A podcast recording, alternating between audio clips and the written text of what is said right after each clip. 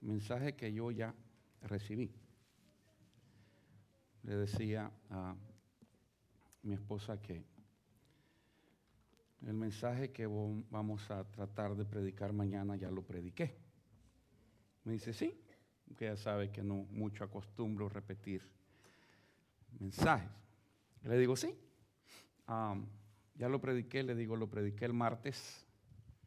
El martes, le dije, sí, el martes, como a las 3 de la mañana. Martes a las 3 de la mañana, le dije, sí. Y lo prediqué, le digo, en la iglesia donde me convertí. Le dijo aquella, ¿de cuál fumó este ahora, verdad? Soñé. Lo soñé. Me vi en el púlpito. No que anhele estar allá. Ya lo he hecho, gracias al Señor. Pero fue esos sueños que usted se acuerda de todo. Mucha gente dice, no, yo nunca me acuerdo de mis sueños. Pues yo me acuerdo de vez en cuando de alguno. Y en especial, me acuerdo del título, me acuerdo del pasaje bíblico, me acuerdo cómo estaba vestido, me puse el mismo traje, me acuerdo todo del sermón. Hasta vi las canastas de la ofrenda pasar enfrente de mí.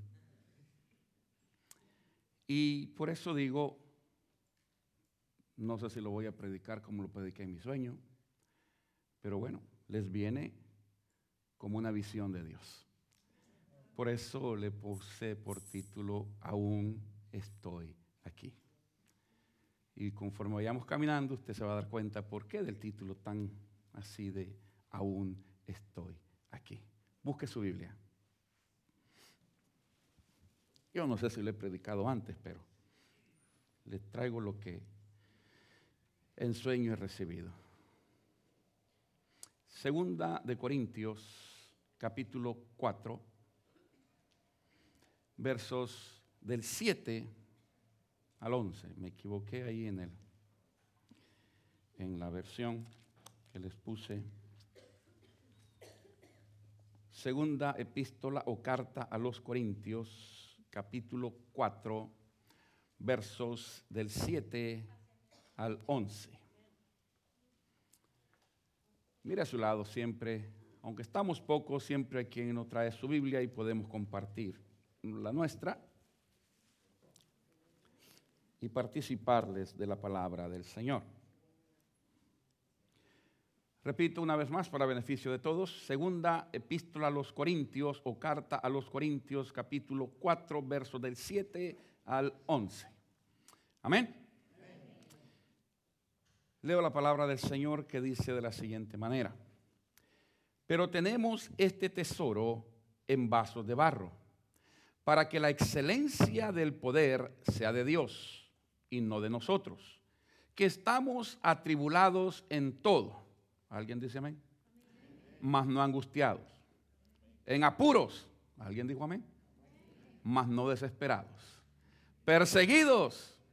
Mas no desamparados. Derribados, pero no destruidos, llevando en el cuerpo siempre por todas partes la muerte de Jesús, para que también la vida de Jesús se manifieste en nuestros cuerpos. Porque nosotros que vivimos, siempre estamos entregados a muerte por causa de Jesús, para que también la vida de Jesús se manifieste en nuestra carne mortal. Señor, bendícenos.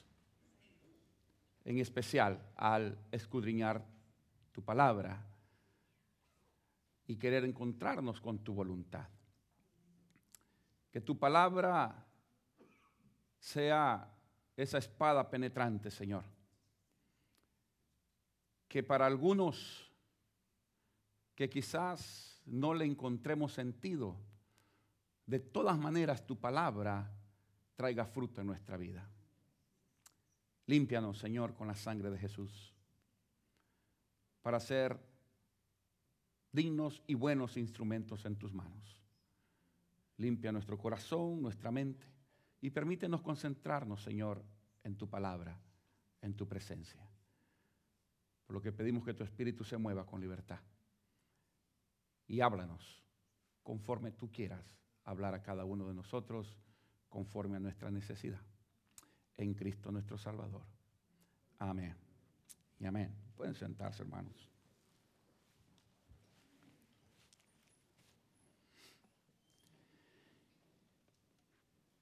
Yo creo que para nadie es nuevo el hecho que podamos comprender o entender o discernir que la Iglesia de Jesús es una entidad terrenal con principio espiritual. Para ninguno de nosotros es desconocido el que la Iglesia de Jesús no es una organización, sino que es un organismo vivo que crecemos, que nos multiplicamos, que necesitamos alimentarnos, que necesitamos dar, que necesitamos recibir, que nos enfermamos. Y desafortunadamente en muchas ocasiones morimos, porque hay iglesias que mueren. Las estadísticas son tristes, son alarmantes.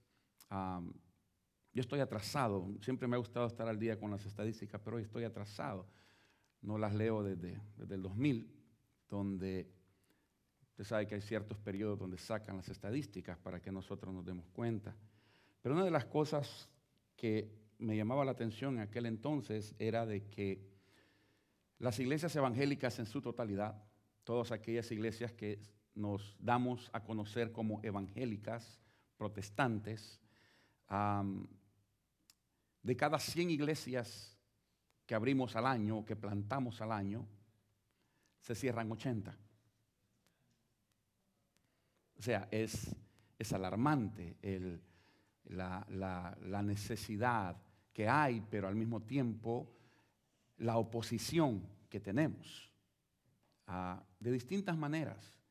Vivimos en los Estados Unidos de Norteamérica, un país fundado en ciertas fe bíblica, en el Dios bíblico.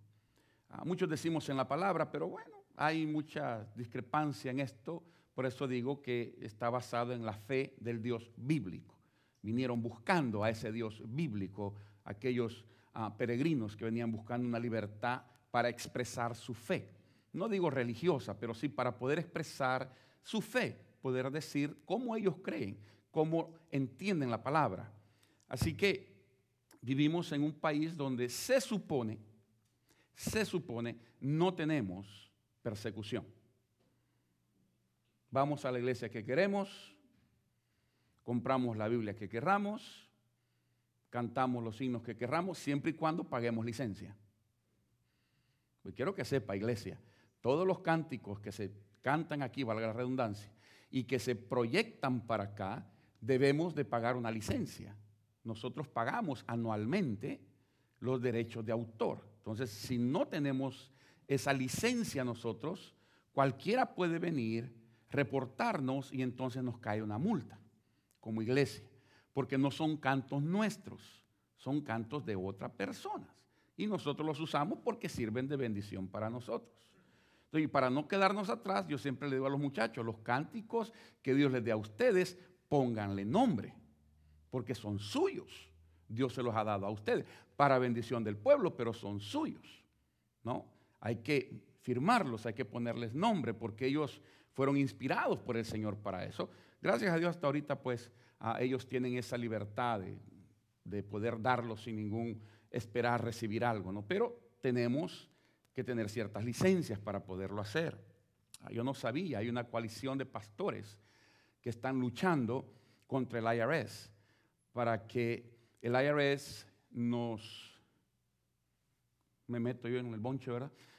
permita hablar con mayor libertad, porque tenemos ciertas restricciones que podríamos decir son ciertas persecuciones que no nos permiten desarrollarnos como nosotros quisiéramos. Desde cuando yo les he dicho que desde los finales de los 90, principios de los 2000, hemos recibido cartas estatales y federales diciendo que uno desde el púlpito no puede hablar en contra del movimiento gay. No podemos nosotros expresarnos, por así decirlo, y decir que lo que nosotros creemos, lo que la Biblia nos enseña, porque si a alguien se le ocurre decir, oh, el pastor Schettini de la Iglesia Bautista Hispana de Cristo dijo que los gays se van a ir al infierno, entonces nos demandan a la iglesia, pero como yo soy el representante legal de la iglesia, nos demandan, y a los que van a ver en cortes, a Choriego y a mí. No me voy solo y me lo arrastro a él, que dijo usted, ah, ¿cuál zapato? No, vamos los dos, porque él, por ser el tesorero de la iglesia, también es un representante legal de la iglesia, ¿no? Entonces buscan al pastor y al tesorero, son los primeros que buscan, son los primeritos que buscan. Entonces, ¿usted cree que no tenemos persecución? Usted sabe que para abrir un bar en una iglesia, perdón, una iglesia, mire usted lo que estoy diciendo. Y ustedes que se ríen en vez de corregirme, para abrir un bar en una ciudad es lo que quería decir ustedes, así que mal pensados. Se abre rapidito, hermano. Yo estoy asustado de esto, de ver cómo con la rapidez con que se abre un bar. Un bar. Hay ciertas restricciones, yo no le voy a decir que no, hay cierta distancia entre las escuelas, etcétera, etcétera. Pero lo abren y fácilmente, fácilmente. Hay bares hasta para los retirados. La hermana Oneida pasó por ahí de visita y vino asustada y me dice, sin brazos, sin piernas, pero ahí está, mire, le están echando, le falta la mano, pero aprenden con el codo a empinársela. O sea, es bien fácil. ¿Usted sabe lo que nos cuesta abrir una iglesia? Comprar el terreno y las restricciones que como iglesia nosotros encontramos en las distintas ciudades para levantar un templo. Usted no tiene ni idea las restricciones que las ciudades ponen. ¿Por qué? A ninguna ciudad le gusta tener iglesias, porque las iglesias estamos exentas de ciertos impuestos. Entonces, los vecinos muchas veces se quejan o se quejaban por el hecho de que cuando la iglesia llega a crecer de tal manera, cuando ya el parking no alcanza, entonces comenzamos a usar las calles. Y la gente comienza a quejarse de que estamos llenándole y que a la hora de salir, las grandes iglesias, por ejemplo, cuando van a salir los hermanos de los distintos cultos, tienen que parar las calles y tienen que cerrar vías y comenzar con policías y toda la cuestión, porque entonces viene a ser un problema de la ciudad. Tenemos 500,000 restricciones para poder abrir una iglesia, hermanos. Yo fui parte del comité de plantadores de iglesia a nivel nacional y usted no sabe la cantidad de cosas que teníamos que confrontar para poder desarrollar una iglesia. ¿Cree usted que no tenemos persecución? La tenemos, bajita la mano. Bajita la mano. De alguna manera tratan de mantener a la iglesia quieta. ¿Eso es nuevo? De ninguna manera. Desde su principio la iglesia ha tenido y tendrá enemigos. Desde nuestros principios. Desde que Jesucristo ha tenido y va a tener problemas. Pero indiscutiblemente llega el momento en que los gobiernos mismos reconocen que la iglesia tiene algo especial, que la iglesia tiene respuestas para muchos de sus problemas. A mí me encanta recordar el hecho, no recuerdo el nombre, pero sí recuerdo el hecho, y yo sé que algunos de ustedes recordarán junto conmigo, también a mediados de los 90, cuando se quiso levantar una prisión en el este de Los Ángeles. ¿Alguien se acuerda de eso?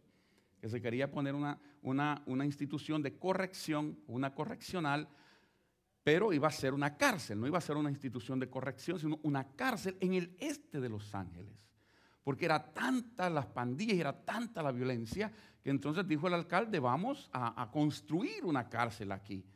Y comenzaron a haber protestas, y hubo un hombre que desafortunadamente no recuerdo su nombre, se levantó y dijo, señores, nosotros no necesitamos estar construyendo cárceles para meter a nuestros hijos, para meter a nuestros jóvenes en esas cárceles. Necesitamos construir iglesias que prediquen la palabra que cambie el corazón de los jóvenes. Men, qué palabras tan sabias y tan poderosas. Y es una gran verdad. Y no se construyó la prisión porque se dieron cuenta que en realidad más vale construir una iglesia que una cárcel. Si el Señor viene al corazón de aquellas personas, se acabaron los problemas, por lo menos sociales, ¿no? En el que dan en la sociedad. Yo por eso siempre digo, sostengo, mantengo y digo que un cholo convertido es un problema menos en la sociedad. Un pandillero que se convierte es menos peligro para nuestros hijos y nuestros nietos en la calle. Así que hay que de alguna manera también apoyar aquellos ministerios que abarcan a esta gente. Quizás nosotros no lo hacemos porque nuestra idiosincrasia, le digo yo ahora, somos distintos, o nuestra manera, o nuestro ministerio, o nuestra manera de adorar, quizás es un poco distinto, aunque aquí todo el mundo es más y más, pero más que bienvenido. Pero hay ministerios que son mucho más poderosos y efectivos. Calvary Chapel, Victory Outreach, que son ministerios que van al corazón de esa gente, que llegan y saben hablarles, tienen palabras que ellos puedan entender. Nosotros no.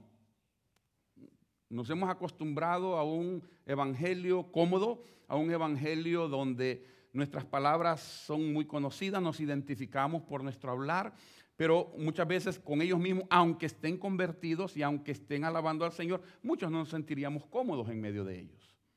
No nos sentiríamos cómodos. Hablemos la verdad, no nos sentiríamos cómodos.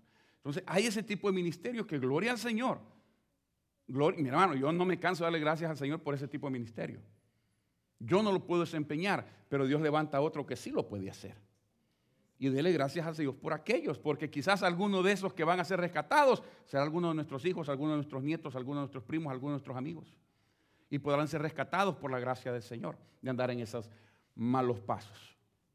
Pero es de confiar de que la iglesia es la institución llamada por Dios y autorizada por Dios y ungida por Dios para hacer esos cambios en la sociedad.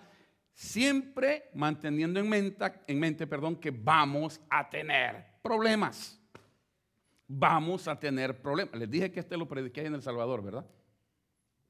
Mantenga eso en mente. En mi sueño este sermón lo prediqué en El Salvador, donde hay 16 muertes todos los días a manos de los pandilleros. Así que, si no le atañe a usted, discúlpeme, pero eso es lo que Dios puso en mi corazón. Para que nosotros entendamos, tenemos el poder, la autoridad, la unción de Dios y por lo tanto tenemos la enemistad del diablo y sus secuaces. Hay libertades, pero hay persecuciones. ¿Por qué cree que hay sanidad en la iglesia? Porque hay enfermedades. ¿Por qué hay liberación en la iglesia? Porque hay opresión. ¿O no? Una cosa nos conlleva a la otra. Así que cuando hablamos de la iglesia de Jesucristo y del poder de la iglesia de Jesucristo y del mandamiento de Jesucristo para la iglesia, debemos de recordar que tendremos oposición. Desde sus principios, desde que la iglesia es iglesia.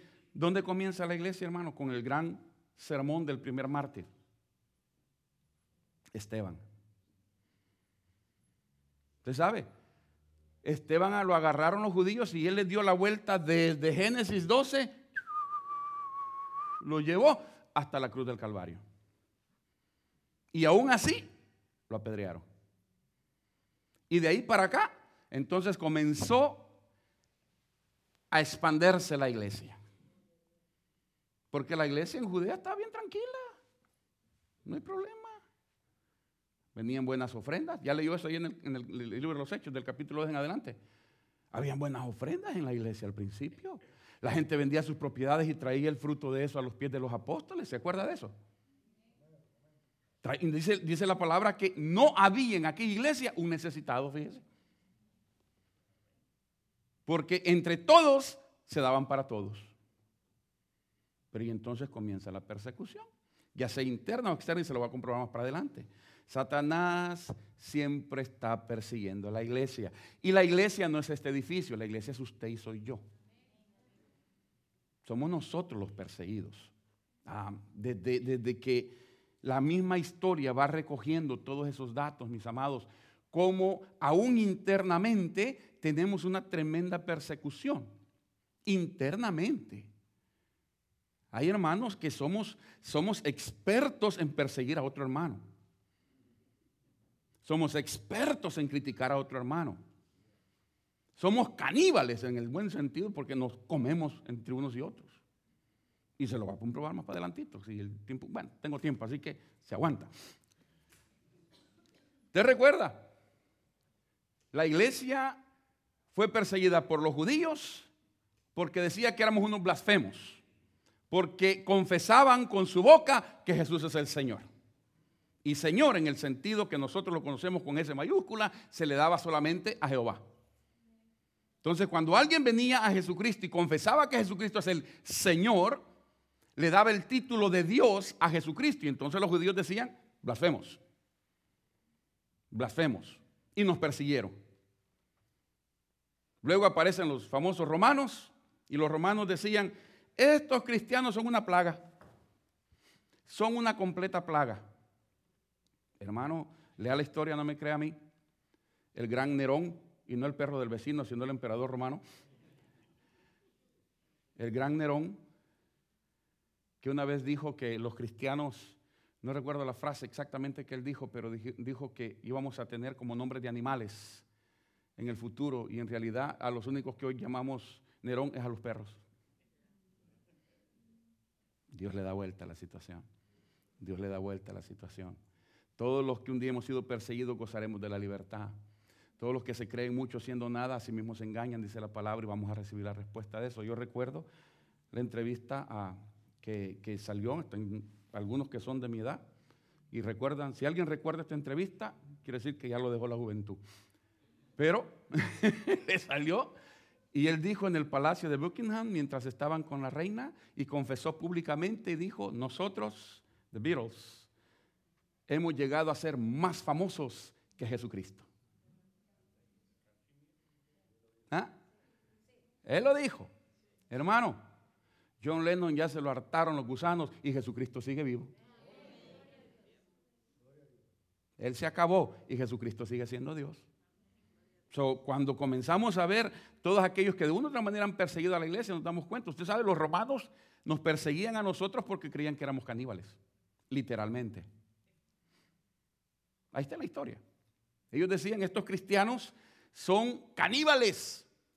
Porque claro, ¿verdad? Usted sabe, las hermanas siempre que comentan cuando se encuentran en la calle y cuando iban a las plazas públicas, ¿verdad? En aquel entonces, aquí vamos al market. Allá en mi pueblo vamos al mercado, ¿no es cierto? Igual que en Roma, no habían refrigeradoras, no habían freezers para guardar la comida, pero se iba y se compraba lo del día, como nuestros pueblos. Entonces, los hermanos se encontraban en el market, allá en la plaza donde iban a comprar, y ¿cuáles eran las pláticas que tenían? Qué lindo el culto de ayer, ¿verdad? Ojalá así sean nuestras pláticas también, ¿verdad? Qué lindo que estuvo el culto de ayer. La cena del Señor. Y los soldados paraban la oreja y decían, ay, cuando el pastor dijo, este es el cuerpo del Señor, comámoslo. Esta es la sangre de Jesús que nos limpia todo pecado, bebámosla. Iban corriendo a ponerle el dedo, ¿verdad?, a los cristianos. Son caníbales, se comen la carne de un hombre que se llama Jesús y se toman la sangre. Medio Dráculas también. Imagínense.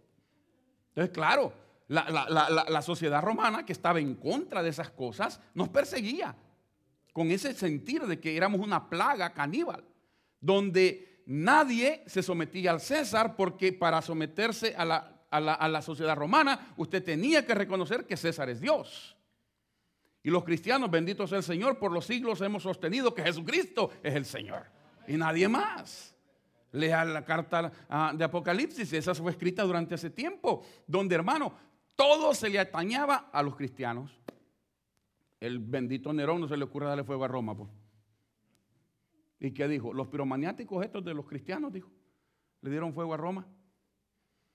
Y ahí cada cristiano que agarraban, lo amarraban en una estaca y lo levantaban, y en las noches les echaban brea, gasolina, y les prendían fuego, y así se iluminó Roma por mucho tiempo, con los cuerpos de nuestros hermanos.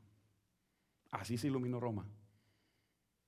lo que no les parecía nada porque era una peste, ¿verdad?, lo que aquello había, pero ya nadie se daba cuenta porque los abortos eran a tal grado en aquel entonces que dice Josefo, el escritor de esa historia, que nadie se podía acercar a los ríos por la cantidad de fetos que estaban tirados a la par de los ríos, a la orilla de los ríos. Era una peste horrible. Y nadie se da cuenta. Porque pues ahí se vive, ¿verdad? No hay ningún problema. Con el hermano Cueva platicamos un día de esto, cuando él estuvo en España, dice que allá los españoles, ¿verdad, hermano?, con la esponjita se limpian aquí y aquí.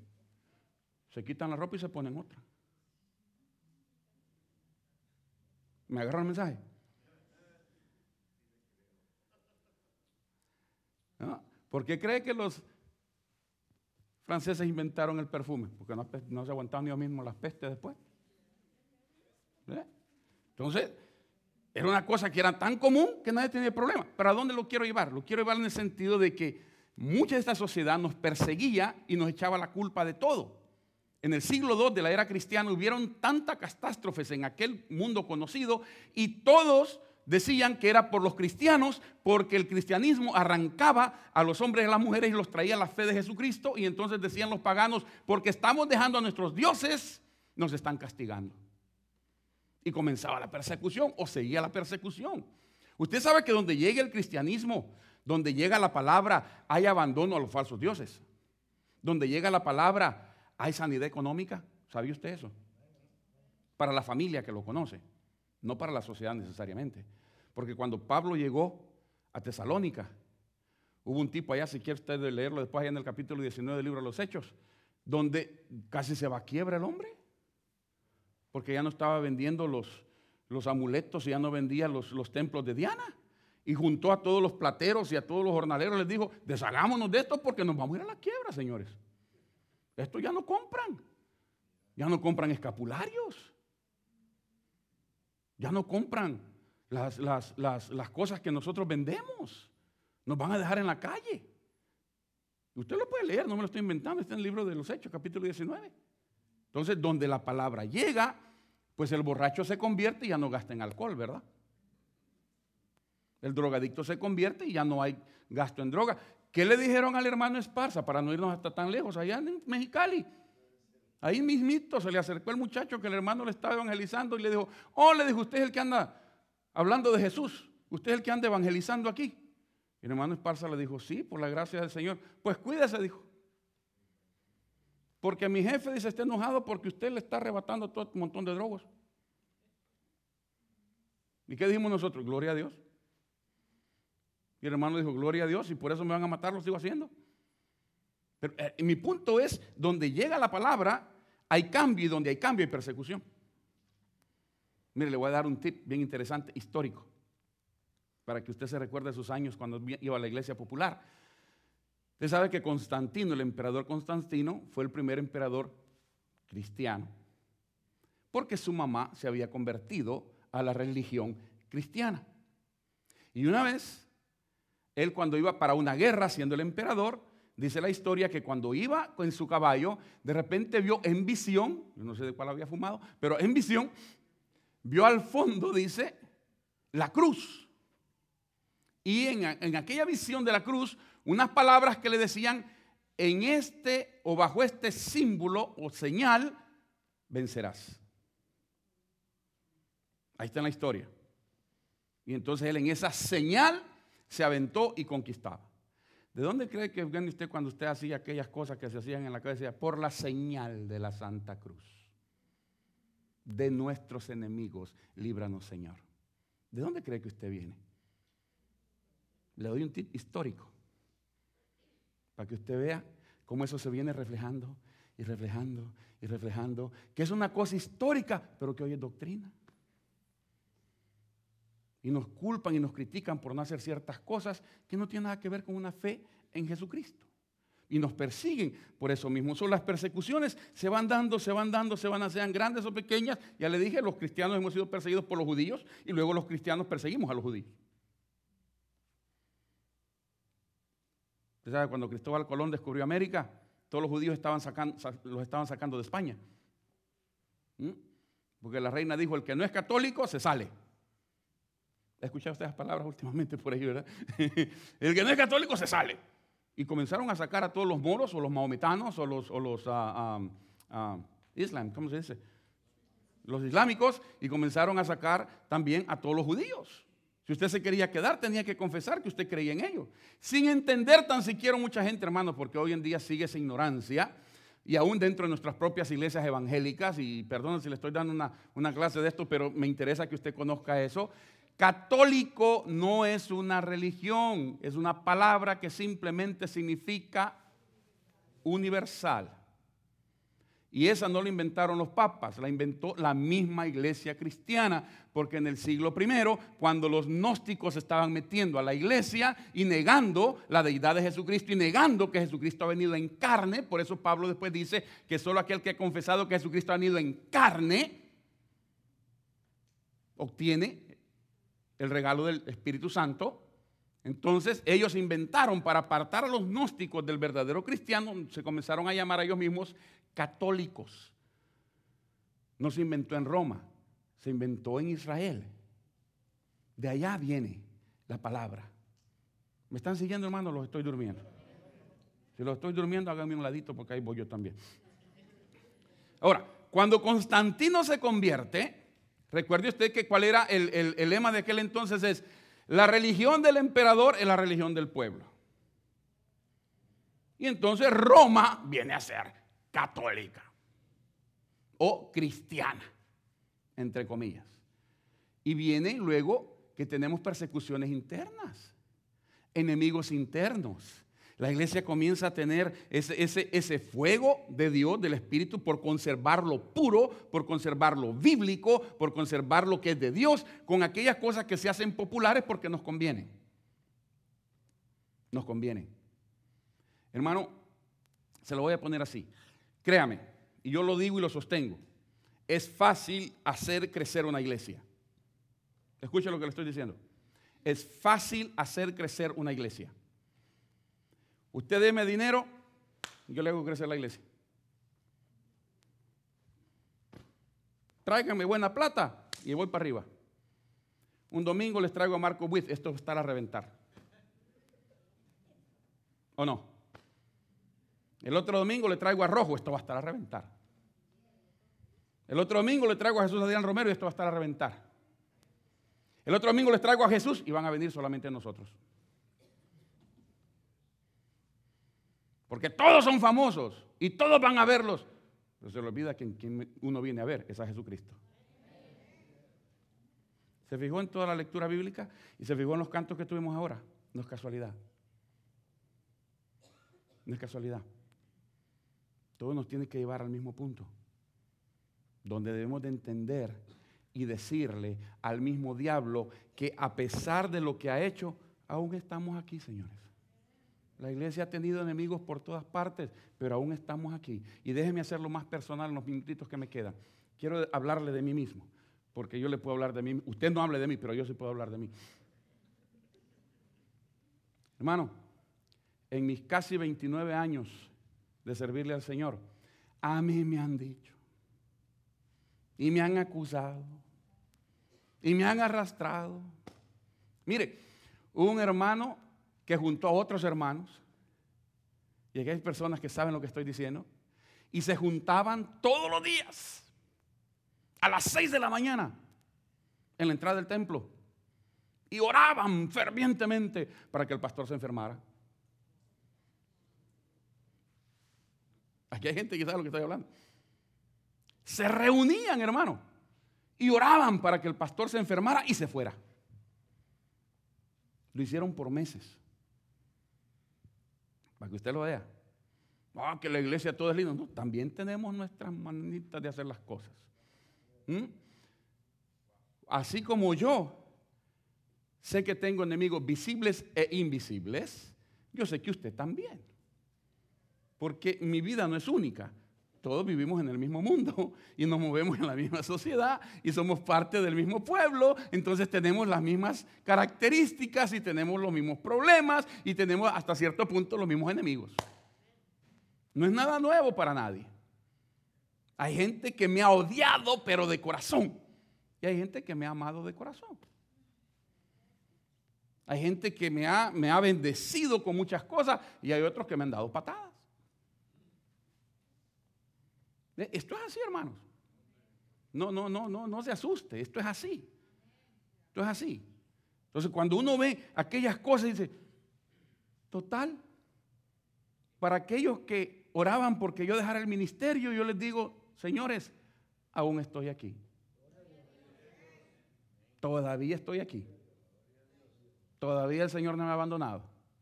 Todavía está empujando el ministerio. Por eso yo sé que usted puede decir lo mismo. Para tantas otras gentes que lo han querido votar, usted se puede parar firmemente, se pone bonito, se pone guapo y le dice, señores, aún estoy aquí. Por ustedes que han creído que porque me enfermé, que porque perdí el trabajo, que porque me dijeron que tengo cáncer, que porque esto y que me voy a caer, dígale al mismo diablo, diablo cochino, aún estoy aquí. No me he apartado ni me apartaré. ¿Por qué? Porque no confío en mi fuerza. Mi fuerza viene de lo alto. Y es lo que nos mantiene firmes en el Señor. Mire, últimamente hemos estado siendo atacados fuertemente. La mayoría, todos nosotros, todos sin excepción, con la economía. ¿O no? A todos nos ha afectado. Digo, si a usted no le ha afectado, avíseme para visitarlo. Pero ahí en fuera, a todos nos ha afectado. A todos, sin excepción. Yo le quiero hacer un reto. A ver, hermana, levante su cartera. ¿Nadie trajo cartera? A ver, hermano, sáquese la billetera, a ver si es cierto. A ver, no tenga miedo, la señora nos la va a quitar. Levante su billetera, no tenga miedo, no vamos a pasar el plato de la ofrenda otra vez. No. Mire, todos hemos sufrido los embates del maligno en nuestra economía personal, en nuestra economía de hogar. Han habido tiempos que yo, no la bajé. Han habido tiempos que yo sé que usted, al igual que yo, hemos llorado porque aquí lo único que ha habido son tarjetas de doctor,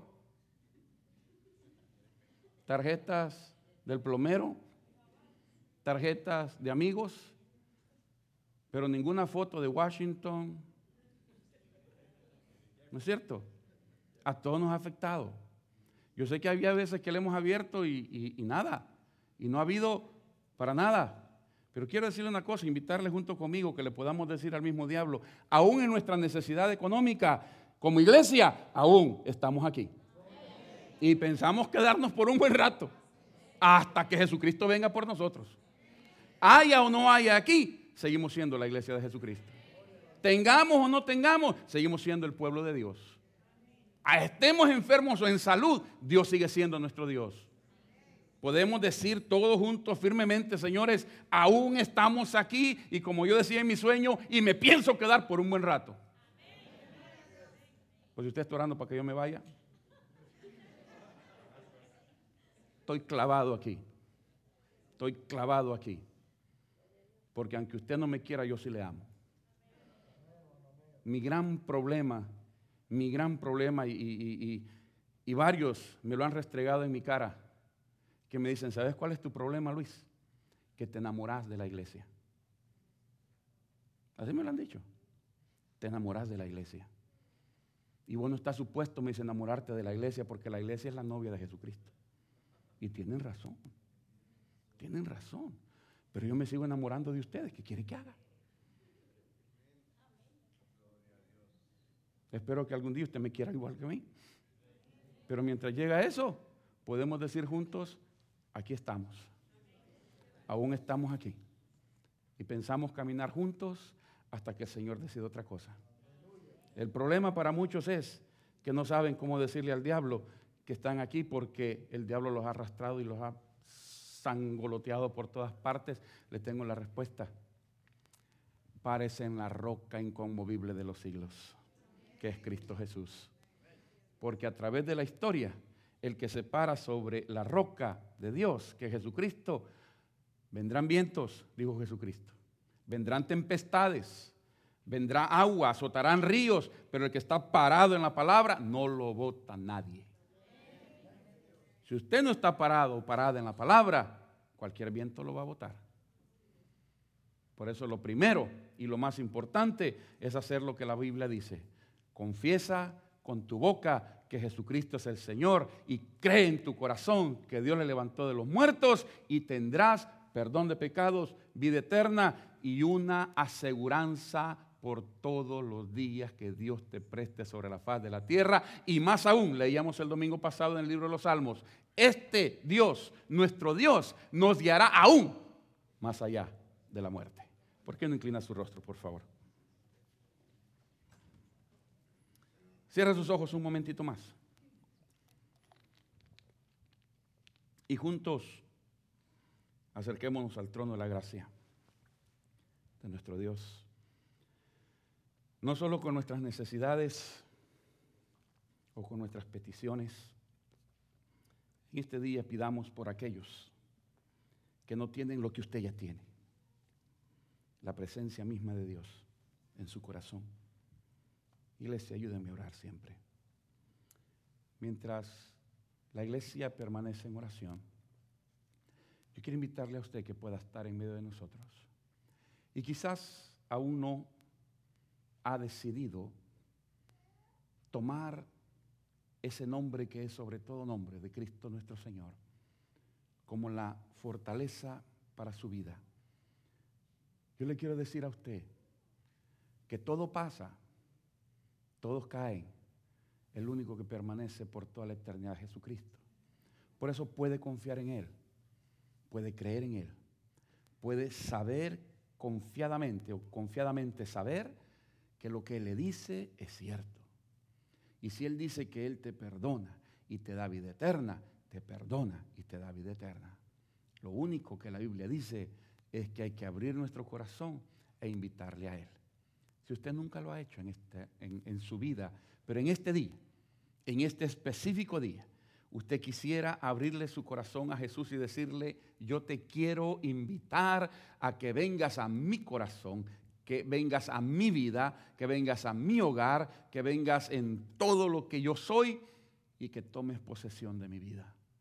Él lo hará si usted se lo pide, si usted lo invita, si usted quisiera invitarlo, si usted quisiera recibirlo. Permítanos orar con usted, permítanos orar por usted, permítanos mostrarle lo que la Biblia dice que es necesario hacer para tener perdón de pecados y vida eterna, que es invitar a Cristo Jesús. ¿Habrá alguien con nosotros que nunca lo ha hecho y quisiera hacerlo en este día? Quisieras abrirle tu corazón a Jesús, recibirlo como el Señor de tu vida, como el Salvador de tu alma. ¿Y dónde estás? Simplemente levanta tu mano para que podamos orar contigo, orar por ti y mostrarte el amor de Dios. ¿Habrá alguien en este día con nosotros que simplemente levantando su mano? No es que hay un acto de magia, no. Es que la fe hace que el mismo Dios de los cielos descienda de su trono y venga a morar a tu corazón. Habrá una persona en esta hora con nosotros. Si nunca lo has hecho, levanta tu mano y recibe a Jesús como el Señor de tu vida, como el Salvador de tu alma. Habrá alguien este día con nosotros. Usted que nos ve en el internet, la invitación también va para usted. Donde quiera que estés, Dios es el Dios del universo. Está en todo lugar. Él es omnisciente, todo lo sabe. Omnipresente, está en todos lados. Donde quiera que te encuentres, puedes abrirle tu corazón a Jesús y dejar que Él venga y sea el Salvador de tu alma. Padre, gracias.